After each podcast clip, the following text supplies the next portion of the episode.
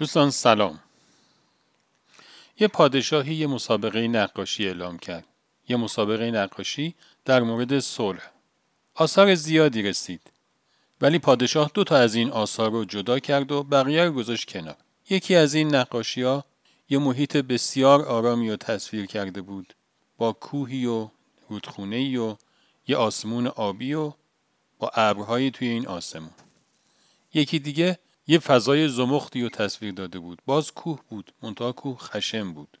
آسمان انگار طوفانی بود. یه آبشار خیلی تندی هم از بالای کوه داشت میریخت پایین. فضای تابلوی نقاشی خیلی فضای صلح نبود. ولی اون وسط یه سنگی بود که شکاف خورده بود و یه گیاهی از توی اون سبز شده بود. و یه پرنده لای اون گیاه تخم گذاشته بود و نشسته بود روی تخماش. همه نگاهشون به اون تابلوی اول بود. ولی این پادشاه نظرش این بود که نه این تابلوی دوم بهتره. چون صلح توی فضای اینچنینی معنی میده. وقتی که همه فضا به هم ریخته است و آشوب و شدت و هدت در فضا هست اون وقت که دل آدم باید آروم باشه. این منطق منطق درستیه. صلح جایی ارزش اعتبار خودش رو پیدا می‌کنه که همه جا جنگ باشه.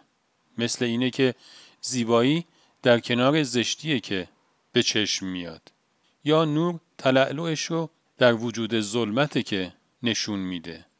یا دانایی ارزش و اعتبارش در کنار جهل که دیده میشه. همونجور که سلامت وقتی خیلی ارزشمنده که بیماری وجود داشته باشه. یا قدر زندگی کفاف رو کسی می‌دونه که فقر رو چشیده باشه. این منطق برای همه قابل درکه. ولی حالا یه فضایی رو تجسم کنید که همش صلحه همش نوره همش داناییه همش برکته همش زیباییه همش ثروته همش فهمه و هیچ چیز متضادی توش وجود نداره. شاید یه همچین فضایی چون با اون منطق متعارف ما سازگار نیست خیلی برای ما قابل تجسم نیست. و شاید به همین خاطرم هست که منتظران خیلی خوبی نیستیم.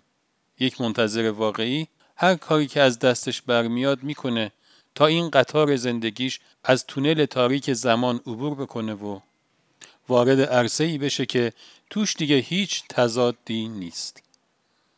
خدا نگهدار.